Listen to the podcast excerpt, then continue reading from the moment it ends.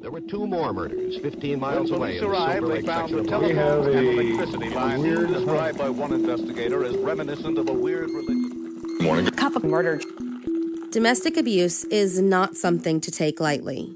It will, more often than not, escalate and only get more dangerous. On June 8, 1997, a case of domestic violence took a dangerous turn that took the lives of not just the woman it affected, but her two children. So, if you like your coffee hot but your bones chilled, sit back and start your day with a morning cup of murder. Richard Timmons and his ex wife had a tumultuous relationship plagued with domestic violence. In fact, he'd been arrested after threatening Anita with a knife and throwing her out of a window, serving time for his offense.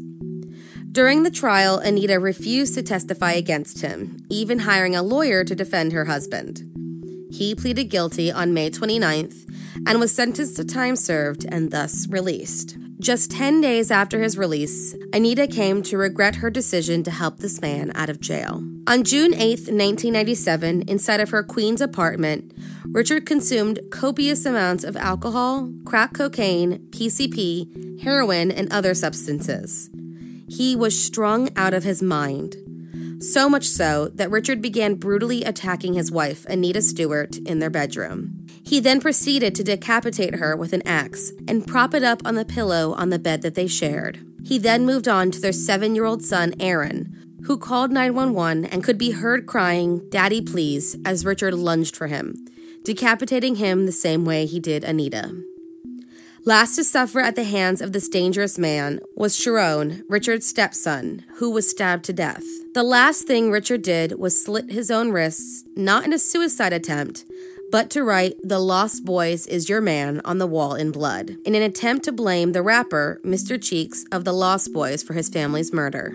His little plan was a failure, and Richard Timmons was convicted of the first degree murder of his family and sentenced to life imprisonment in March of 2004.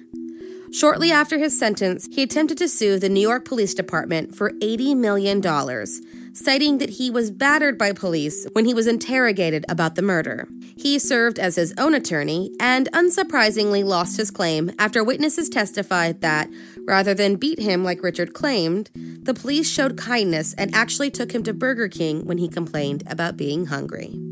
Thank you for joining me in my morning cup of murder. Please join me again tomorrow to hear what terrible thing happened on June 9th. Don't forget to rate and subscribe and let me know how you like it.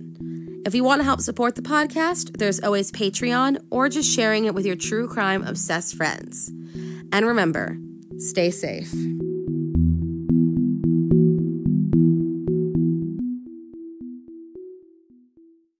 Thank you for listening to Morning Cup of Murder. This is a daily podcast that tells you what happened on this day in true crime history. In short, easy to listen to episodes that you can finish on your commute or while you enjoy your morning coffee. So make sure you check back every morning. My name is Korina. I am the creator and host. You can find Morning Cup of Murder on Twitter, Instagram, and Facebook.